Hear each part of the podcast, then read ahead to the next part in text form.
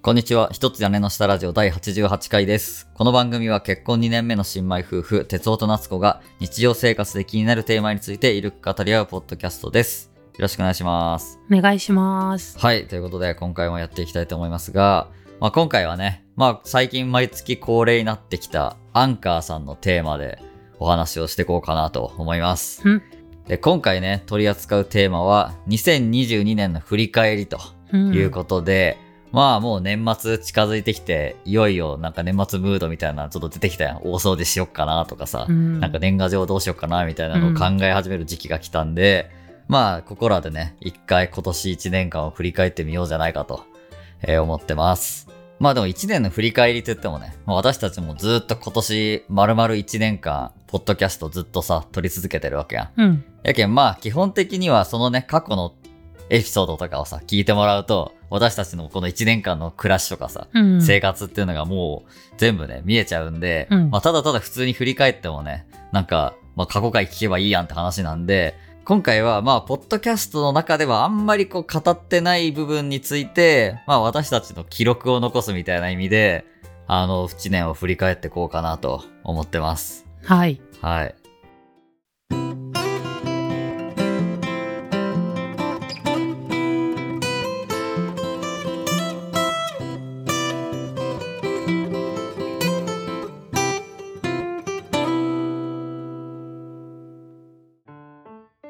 で、まあ、あんまりポッドキャストで取り扱ってないテーマで振り返ろうってことなんですけど、まあ、今回3つね、ちょっとカテゴリー分けして、それについて2人で喋っていこうと思うんですけど、うん。仕事と健康と趣味。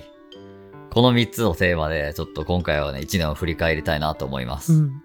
健康ってどうせ、あれでしょ。歯の話するんでしょ。いや、もう歯の話はもう、まあ、ポッドキャストでもやってるけれど、まあ、それ以外にもさいろいろあったやん、今年は。うんそうねう。ん。なので、ちょっとそこをね、振り返っていきたいなと思ってます。で、仕事はあんまり話しないやん。確かになんか、その共働きになって生活をどうしたかとかそういう話やんね。そうそうそうそう。仕事自体がどうかみたいなさ、うんあんまり、こう、夏子さんの就活の話はさ、去年やってたけど、うんうん。あんまり今年はしてない気がするんで、その辺をちょっと喋ると。うん。で、趣味は、まあ、いろいろあるんですけど、まあ、その話もね、ちょっとやっていこうかな、みたいなね。まあ話してる話もあるだろうけど、そうそうそうまあまあ。まあ、あんまここら辺は、あんま気にせずねうん、いろいろ喋ろうかなと思います。じゃあ、まず一つ目の仕事やけどさ、うん。これも一年間一番でかいのはさ、夏子さん働き始めてもう一年経つっていうのが一番でかいよね。本当にまるっと一年ね働きましたけど。ちょうどこのぐらいの時期やもんね、うん去年の。どう？一年間仕事して。なんかさ、うん再就職先は、うん。まあその前、前職、まあ事務職みたいな感じで。うんで、再就職先も事務職ではあるんやけど、うん。ジャンルがね、全く違って、そうね、完全に異業種よね、そう今そうはね。そう今のところがもうざっくり言うと、こう、ネジ屋さんみたいなもんなんやけど、そうね。そう。やけんさ、ネジっつってももう無限にあるわけ。うん。そうね。入って知ったけど、うん。うんバカみたいにあるわけよ。こうネジを作ってるっていうか、こう、なんていうの、商社みたいな、そうそうそうそう、売る方やけん。ねでもお客さんから普通にやっぱ聞かれるわけ、商品のこととか。うん。うん最初の頃わけわからんねん。なんて言おうかもわからんくてて。ネジのこととか考えたこともない人だって、うんね、理系ってわけでもないけんさ。そうそうそう。俺はさ、もう普通に大学も工学部とかやけんさ、うん。日々ネジを触ったりして生きてたんやけど、そう。ね全くわかんないよね、最初は。ネジとかボルトとかうんナットとか。うんえ？みたいな。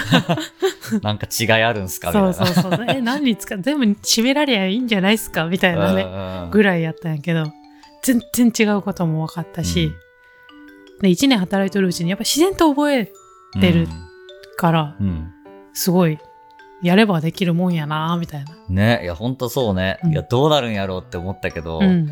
なんか、うまいことね、順調にここまで来て、会社の人ともうまいことね、うんやれてるしね。そう。最近さ、うん。なんかそこら辺、外でとかでさ、うんネジとか見たときに、わ、これ何のネジかなとか、ああ、もう職業病が発症職してる。業病までいかんけど、なんか、あ、やっぱこういうとこはこういうネジなんだとか、そうね、うんどこで使われてるかみたいなのはちょっと気になるよね。うん、面白い。ねすごい成長よね、それ考えたらこの1年でね。確かに。もうネジに関して俺より確実に詳しい気がするんやけど。ネジ一本やったらね。うん。ね 他のことはね、全然です。難しいね、なんか。ネジの種類は分かったけど、うん今分からんのがネジのその製造過程とか、ああ、そうね。作る機械については全く分からんの。確かに。そう。なんかそれも聞かれるんやけど、うん。いや、分かりませんね、みたいな 状態よ。こういうネジはどうやって作るん。ですかみたいな。てか、商品になん、うんそういう作り方とか書いてある時はあるあるわけ。なんか天蔵ネジとかさ、よく言うじゃん。はいはいはいじゃあこれってじゃあどう作られてるんですか？とか聞く。さらっと聞いてくるわけだ。お客さんはなんか軽いノリで聞いてくるわけよ。えー、っとですね、みたいな。そう。だからうまく説明できる自信がなくて。うんまあ見たことなかったらね、そうそう。うん、もう YouTube 見てくださいって言いたいもん。確かにね。映像で見た方が一番わかりやすいよ。うん口でね。うんだらだら言うより。口で難しい。俺も見たことあるけど、うん工場でさ、あのネジが天井で作られてるところ。うんそう、あれね、口で説明するの相当難しいよね。うん。なので、ぜひね、皆さんもネジ天井で、あの、YouTube で調べたら、そう天井の動画出すごいな。てくるんで。本当に天井で作ってるの。こあの、か漢字のごとく、転がして作るって書くそうやん。そうそうそう。本当に転がして作ってるよね。なんかね、くるくる回ってる型みたいなそうそうそう金属の棒当てると、なんかニューってこう、そうネジの形になるみたいな。コロコロコロコロコロってなって。面白いよね、そうあれ、。面白い。うん。いや、でもね、夏子さんがそういうさ、機械チックな話をさ、する時が来るとはちょっと思ってなかったけど、ね。確かに私もそう思わだってもうんかった。めちゃくちゃ文系出身やしさ、うん、土文系。ね。いやそれがさ、なんか、普通に機械系の話ができるようになったのが、そういう嬉しいっていうか感動するよね。そう。でもね、まだね、共読文とかさ、そういうのはね、まだ、わかりきってないっていうかね。いろいろ難しい、なんか、企画とかね、ルールとかあったりするけんね。そう。まあね、仕事自体はね、うん楽しくやってますね。ね。楽しく、まあ、ちゃんと覚えつつやれてますね。そのうちもうネジの専門ポッドキャストを、え？このネジポッドキャストやる。誰が聞くのそれ？ネジ業界にね、もう、精通した夏子さんが、ポッドキャストでネジを語る。このね、胸地とね、とか言って。うん。あ、ネジ会、ネジ会やってもいいかもね。いやいや。いや、でもね、ちょっとね、あの、事務職って言ったやん。うん。けん実際に物を触る機会がちょっと少ないんよね。うん。そうね。ネジの現物はなかなかね。そう。やけん、なんか実際に届いた商品見て、え、こんなネジだったんだ、みたいな。とか、え、こんな大きいの？とか、ああ、結構ああるんよね。そうね。確かにね。なかなか触ることないよね。そう。やけんね、今後ちょっとどんどんね、スキルアップというか、うん。知識をね、得て、パーフェクトネジ人間、ネジ人間何それ？ネジの人間み違たいな。う、間違えた。ネジ製の人みたいな。すごい、何でも受け答えできる感そうね。じにね、次はそこを目標にね、はいネジのスペシャリスト人。になる。あ、そうそう、うんそういうことが言いたかったのに。何？パーフェクトネジ人間って。ネジのね、スペシャリストになれるようにちょっと頑張りましょう。うん。うん。もう私はそんなところやけどさ、うん。哲夫さんは？まあ俺はね、今年は、まあ忙しかったね。そうね。なんか去年はさ、まあ結婚したばっかりやったり同棲したばっかもあって、割とこう残業せずにさ、そうそう。ほぼほぼ定時で帰ってきてたやん。なんかすぐ家に帰ってくる旦那になるみたいなこと言ってたもんね。言ってたね。いやもう残業は全然しなくて、ね、もう家を大事にするんだみたいなこと 言いながらさう、ん。こう帰ってきてたんやけど、もう今年はちょっと忙しかったね。そうね、残業する日多かったね。そうそうそう。もう特にさ、7月とか、うん。6月から9月ぐらいまでかな。うん。は、なんかちょっとトラブルみたいなのがあって、うんそれの対応がもうめちゃくちゃで、うん。毎日遅かったね。8時とかうん9時とかまでやって、みたいな。うん。で、しかもね、あの、会社がさ、その、割とこう、夏子さんが働いてる場所と、そんな離れてないよね。うん。やけんさ、夏子さんは車で通勤してて、俺は電車通勤なんやけどさ、こう、毎日さ、うん。あの、残業して帰れなくなると、うん迎えに来てもらうみたいなのをやっててさ、うん。それがちょっとね、あんまり呼びすぎて、ちょっと申し訳ない気持ちが後半出てきたけどね。あうん。あ、まあ確かにね。それなりに時間は食うわけよ。そうそうそう近いけど。途中ね、だって自宅とは若干離れた方向に一回来ないかわけ。そうそうそう。で、俺を拾ってまた帰るみたいなんでさ、遅くなるから、じゃあもうなんか食べて帰ろっか、みたいなさ、うんやってちょっとご飯食べて帰ったりして外食が増えるみたいなね。まあね、あの、ご飯作る係としてはうんラッキーって感じなんやけどね、全然。うん。やけど別にそんな苦でもなかったというあ、か、ほんとあ、それならか。ご飯作らんで済んだぜ、イエーイみたいな。それならじゃあまあ、来年も引き続きく お願いします。言うんじゃなかった。いや、でも本当にね、迎えに行った方がね、効率がいいっていうか、電車で帰ろうとすると、その遅くなるとさ、すごい遠回りになっちゃうっていうかさ、そうそうそう。めっちゃ迂回せないかんのよね。なるけん電車乗って帰ろうとそ思ったら。れならまあ、む車で迎え行く方が早いかなっていうのもあるけどね。だけんさ、8時ぐらいに会社出ると、マジで9時過ぎとかになるけんさ。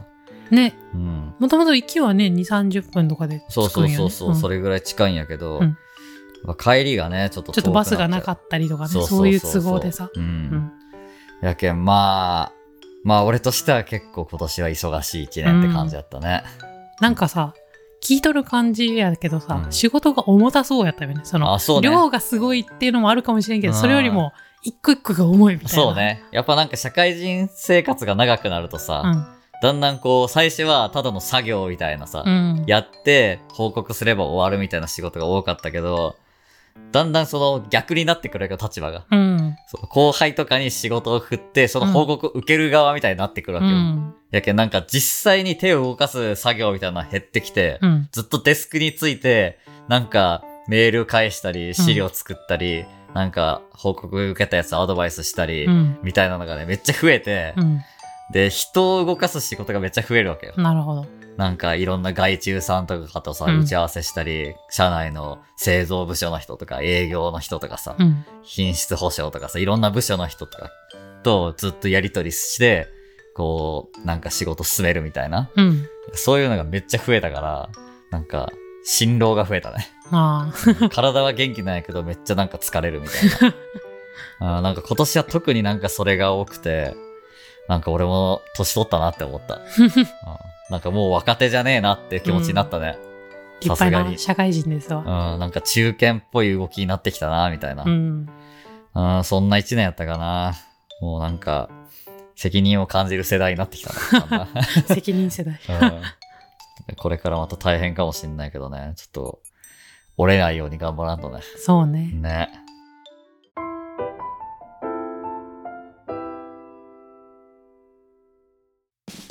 じゃあ続いて二つ目。健康についての振り返り。そうね。仕事を続けるためにも健康は大事ですよ。そうそう。健康があってこそのね、うん。あの、元気な、元気に働けるわけやん。うん。健康もすごい大事なんですけど、今年はもういろいろあったよね。あったね。ああ二人ともあったね。二人ともいろいろあったねう、ん健康に関してはね。まあ私は一つなんやけど、コロナですよ。うん。ね。いやかかっちゃった。そう、夏子さんがコロナにかかるっていう、マジで一大事がね。うん。あれ、いつやっけ ?8 月だっけ？8月頃。もうそんな前か。そう。で、まあおそらく社内感染なのうんね。会社の人が一人出て、まあ、その2、3日後に私が発症みたいな。ねいや、マジでね、焦ったよ、最初はもう。これやばいのかなって思ったもん。そう、その8月頃はまだあの10日間ね、うん。あの隔離しなきゃいけないっていう期間ね、そうね。10日間もうずーっと寝室にね、ね。いたよ。あ、後半はリビングにも出てきたか。うん。まあ、それでもラッシュ、1週間ぐらいはもうずっとこもっとったよね。うん。そう、俺もなるべく接触しないようにそうして。そうそう。そう。常にね、家にウェットティッシュと除菌のやつと置いてみたいな。そうそうそうそう。で、俺もさ、ほら、濃厚接触になったけん、うん。俺も5日間ぐらいさ、家に隔離になって、会社も、まあ、行かずに済んだっていうか、行かない、行けなくなったっていうか分からん本音けど、が出た今。そう、そこでさ、一日中家でなんかいろいろ本読んだり、ポッドキャストのこと考えたり、何してたっけな。でも一日一本映画を見るっていうチャレンジをやって、寝る前に映画一本見て、それを紹介ツイートを次の日にやるみたいうなんのを、なんかずっとやってたね。うん。なんかそうやってなんかやることを見出してう、ん。やるみたいな。いや、ほんと、なんかね、私は超軽症やったけん、うん。最初の2、3日がちょっとそうね。熱がね、8下がりきらんくて。8度ぐらいずっとあったよね。そう。なんかね、ラジオでも言ったけど、んなんか全然汗出なくてね。うん。うん。最初熱中症かなって感じだったもんね。なんかね、でもそれを超えたら、うん、全然なんか普通やったんよねね。熱一回引いたらもううん。元気やったよね。超元気やった。でもやっぱ思ったのは、コロナはやっぱ普通の風邪とはちょっと違うなって感じがしたね。うん。症状の出方とかさ、うん。なんか、満ち引きがすごい激しいというかさ。そうそうそうそうそう。うん。そうその最初の熱の出方も結構びっくりな感じやったし。ガーンってきたもうんんね。、でずっとうんうんって熱下がらんけんなんか床リビングの床で寝とったんよねあのひんやりしたところで寝たくてそう汗かかなくてさどんどん体温が上がってきよってうあの時そうそうだからこれやばいなってなって、ん もうとにかく冷やそうってなって冷たい床の上で寝せてもうでね足とかにさ、うん。あの保冷剤とか当てて、冷えピタ貼ったりして、あともう床の熱で、うん。そっからあの、ね、うん。放熱しようみたいな感じ。いやそうするしか本当にないぐらい汗が出なくて、布団入ったらやばいんじゃないかなみたいなね、感じで、そのまま朝まで床手です寝てたよ。寝てたっていうかもう転がってただけやね、うんあれは。ねそれがまさかのコロナっていうね。そう。でその後もやっぱ喉に違和感はずっと残ってて、うん。そのゲッホゲッホなるほどじゃないけど、うん。みたいな。普通の風邪と違うなーって感じはあったね、え、結局最終的にさ、どんぐらい続いてた？なんかその違和感っていうか、症状だな、みたいなの。うーん。長かっそうね。あの職場に復帰した後もうん。ちょっと残ってたね、うん。12週間かな。あ、でもそんぐらいなんや。うん。結構ね、残ってるって1ヶ月ぐらい咳が続くとかさ、うん。急になんか、こう喉が痛くなるとか、ね、大体そういう感じの人多いもんね。1ヶ月は後遺症みたいなの続くみたいなね。でも私は本当にね、うん。軽い軽方やと思う、ね。これは。俺にも映らんかったしね。そうなんよ。うん。奇跡的に。奇跡的にね。そうそういう感じなんだと思った。もう終わったと思ったけどさ。そうそうそう。あもうかかったね。ってなったよねうん。もう諦めてさ、2人分買い込んだりさ、食料とかをうんうん。してたんやけど、俺かからんかったっていそう。う。あともう一人さ友達と一緒にさうん。ディズニー行ってたわけ、その自分が発症する前に。うん。その子にも移んなくて。あ、映らんかったんや。めっちゃくちゃ良かったよ。本当に。じゃあ本当にそんなに、うん。こう、めちゃくちゃ放出するほど、ウイルスがこう増えてたって感じでもないんやろうね。そう多分おそらくなんやけど、うんディズニーに行って結構疲れたんよねうん。で免疫がちょっと下がったんじゃないかなっていう感じんそうね、うん暑かったしね。うん本当に熱中症の症状は出てたんやろうね、あの時ね。多分うん。熱中症やったけど、なんかそこにしめしめって感じで、コロナそうがコロナもいますみたいな感じで、うんそ多分そういう感じやったやろうね。でうんもともと強いやん。夏子さんまあ。体は結構丈夫な作りをしている、やけんあれぐらいで済んだんやろうねう。んうん。まあ本当に映らなかったのが何よりでよね。ね確かにそういう意味ではかなり大きい出来事やったね。うん我が家にとってね。まあね、うんまあでもね私よりねもっと大変なことになった人がねああ、そうね。いるんですよね 俺はね、俺はやばかったよね。入院したからねうん。まさかのね、急性胃腸炎で1週間入院するっていう。これも言っとるねラジオうんそう退院してきた日にね、うん。あの速速報的に あの収録して出した回もあったと思うんですけどそれは7月頃やね。うん。続いとるね。そう考えたらうち。うん。そう7月頃にねいきなりまあもうちょっともつを食べ過ぎたのが問題ね 原因なんやろうけどあれはね、うん。そうこうアメリカにねこう出向する先輩のこうなんていうの？送別会みたいな感じでもつをいっぱい食べたんよ。そうめちゃくちゃ食べたやろ、うん。4時間だっけ？うわー45時間食べてたよね4-5もつを。無理や。そしたら次の日なんか俺違和感があるなーって感じでね、普通に仕事中なんか胃の調子が悪くて、うん。ああなんか良くないなーみたいな感じで帰ってきて、測ったら熱があって、うん。そっからもうどんどん熱が上がってってもう上から下からもうんうスプラッシュし始めて、最終的に緊急いや救急搬送されるっていう。そうあのね病院に行けないかったよね熱があると。あれ焦ったね。そう。もう熱がある時点でもう普通の病院には入れなくて。そう。次の日に予約して検査をしてから来てくださいみたいな、ね言われるよね、でこれもう無理やんってなって、うん。その間にもう俺はどんどん弱っていくみたいな感じで。そう過呼吸もね出だしてね。こいつはやばいと。そう。もう救急車呼ぼうってなって 初めて救急車呼んだわ、ね俺人生で初で読みまし初めて乗た、ったわ。ああいう感じなんだって思ってちょっと面白かったけどね。ね。私もちょっと乗ってみたさあったけど、うまあ、車で追いかけた方が後が楽だと思ったんんで。そうね、うん。いやーねでそのまま1週間病院に隔離状態で。う。んね。そうね。当たり前やけど面会も行けんけんさそうね。荷物だけ持ってってお願いします、うん。みたいな。そんな感じよね、うん。ねでも4日間ぐらい絶食。うん。もう完全に口から食べ物とか飲み物を入れるなっていう風になって、もう24時間点滴打ちっぱなしでうん。4日間飲まず食わずみたいな、でもさすごいよ。それで全然生きられるんだなってなんか改めて思う。ようん、なんかそんなお腹もすかんし多分ちゃんと水分を入れてるからやろうけど、うん。喉も乾かんのよ。すごいね。口の中がカサカサになるとかもなく、結構いい感じに潤ってるよ体が。えやっぱ口が乾くっていうのは本当に乾いてる状態うん。のサインっていうことなんよね。そういうことなんやろうね。すごいよねなんか。全然こう飲み物を飲みたいという気持ちもならず、うん。お腹もまあお腹は調子悪いけんやろうけどお腹も空いたみたいな、なんか食べたいっていう感情にもならず、うん。なんかいい具合やったいい感じやったのずっと、うん。体の中は。だけど不思議やなと思って。うん天敵っていいなと思った。天敵で生きていくこうこれで生きられるんやったら、食事の時間節約になるしいいなみたいな。ちょっと思ったよね。やばいうんいやもうあれがもう今年一番の出来事よね。ねあーでもそんなさ、重たいのは結構あったけど、まあ、日常的にそんなちょっとかな、かな、鼻風邪ひいたなとかさ、ちょっと調子悪いなみたいなのはほぼなかったね。まあねやっぱコロナ禍になってからかな特に、うん。そうあのね。手洗いうがいしっかりするけそうそう、消毒もするけんさ、うん風邪ひかなくなったのは確かにあるね。うんこのここ3年ぐらい風邪ひいてない気がするの。そう逆にさそのコロナ前はさうん。どんだけその汚いっていうかさ菌をまき散らしとったんやろと思わんみんな、ねみんな何も考えてなかったわけやん。そうそうなインフルもめっちゃ減ったって言うやんか、うん。みんなどんだけ移しやっとんだみたいな、ねいや、そう考えたらちょっともうあの時代には戻れるのかっていう感じはあるよね。確かにねなんか汚いかもって思っちゃうかもね、あんだけ飛沫が飛び回ってみたいなのをさ、シミュレーションで飛沫が飛んでる様子とかをさ、ね。テレビでめっちゃ流しまくっててさ、あの富岳やった気がそう。て。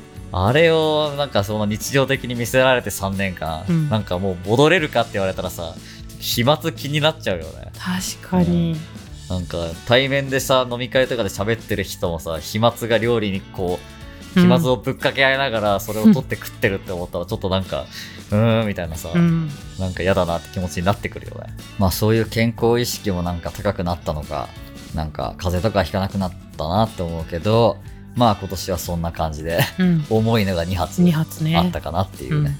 まあそんな1年やったね。うん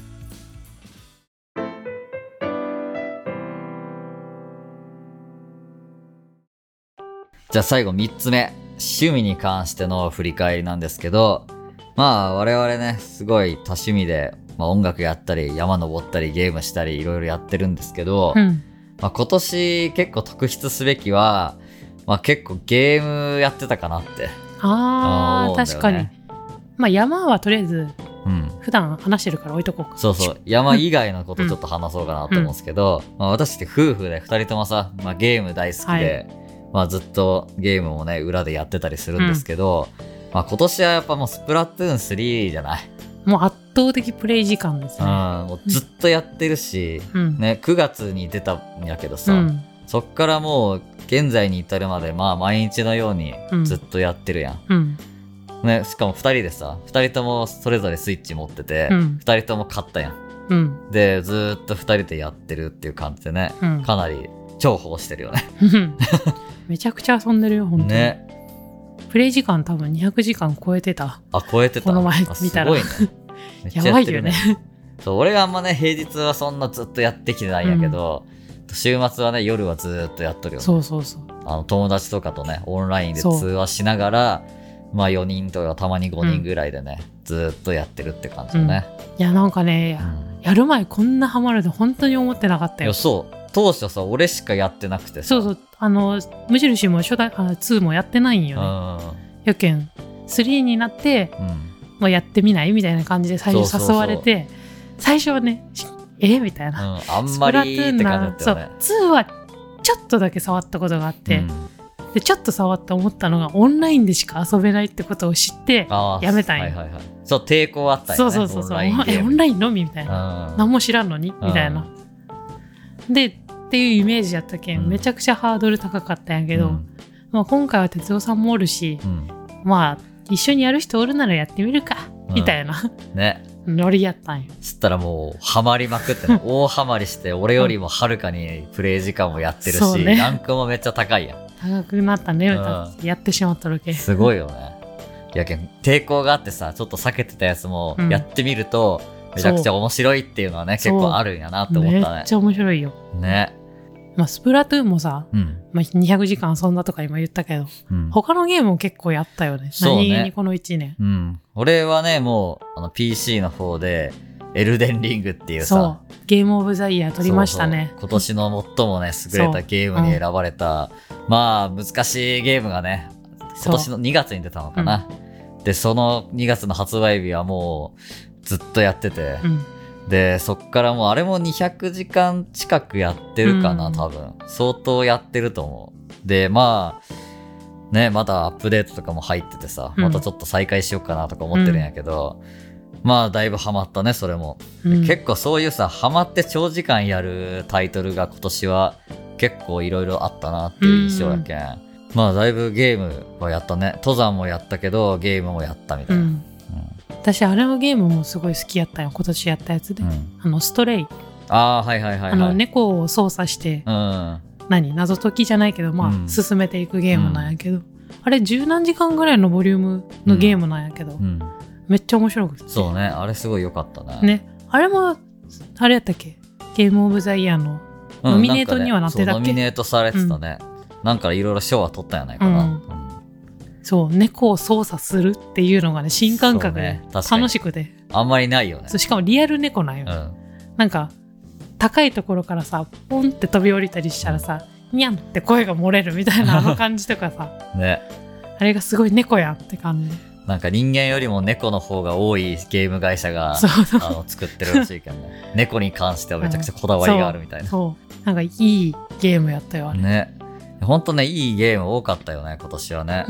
前まだ現在進行形でやってるソフトもあったりするしね、すごいいいやつでね。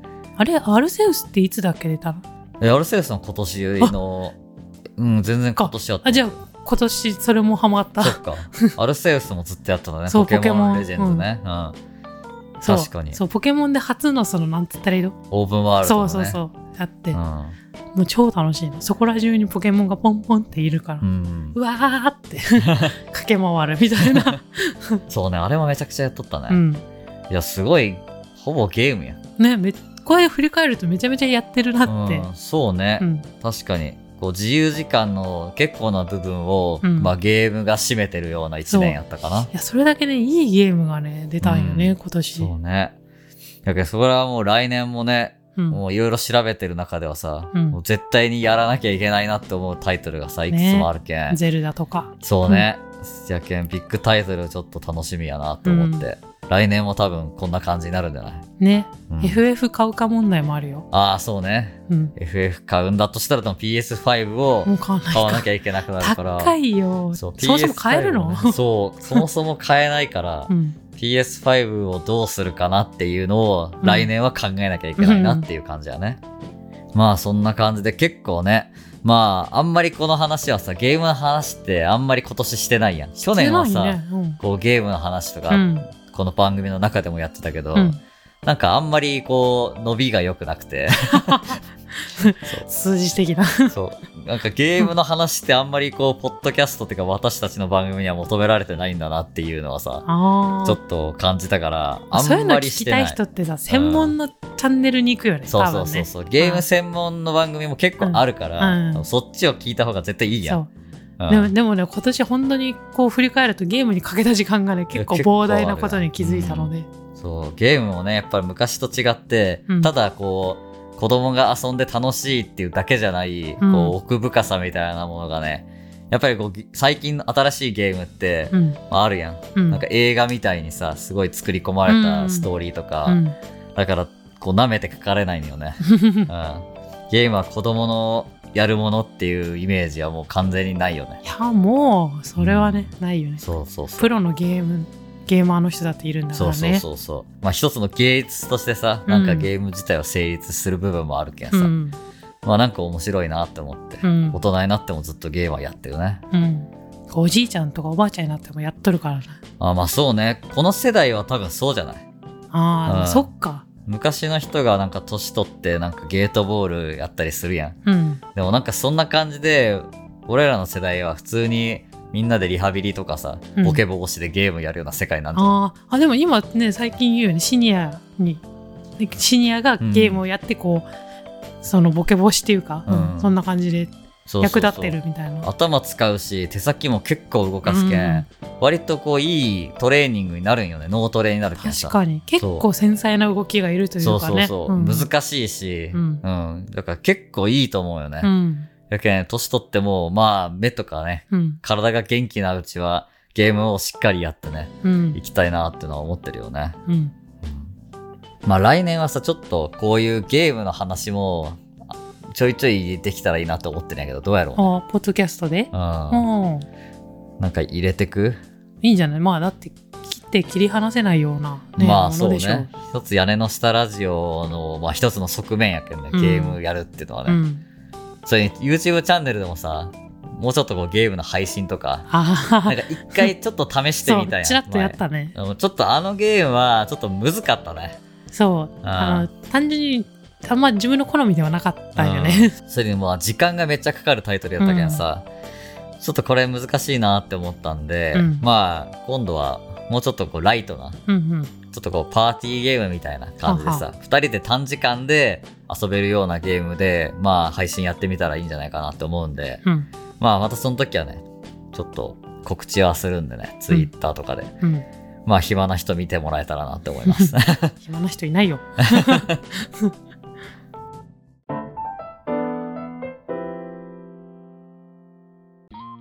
ということで、今回は2022年の振り返りということでね、お話ししてきましたけど、まあこうやって喋ってみると意外と、あ、そういえばっていうこと結構あったね。確か、あの、2022年のその初期の方のこととか結構忘れとるけん、ね。振り返るのはいいですね。ね、そうよね。しかもこうやって記録に残すけんさ、うんまた来年の今ぐらいにさ、去年の聞き返しと、うん。あ去年こんなことやってたんだっていうのにもなるしね。うん。なんかほんとね、いいなって思うね、ポッドキャストでこうやってね、喋って残していけるっていうのはさ。うん。しかもそれがもしかしたら誰かが聞いて面白いなって思ってもらえたりうん。するかもしれんって考えたらもうめちゃくちゃいいよね。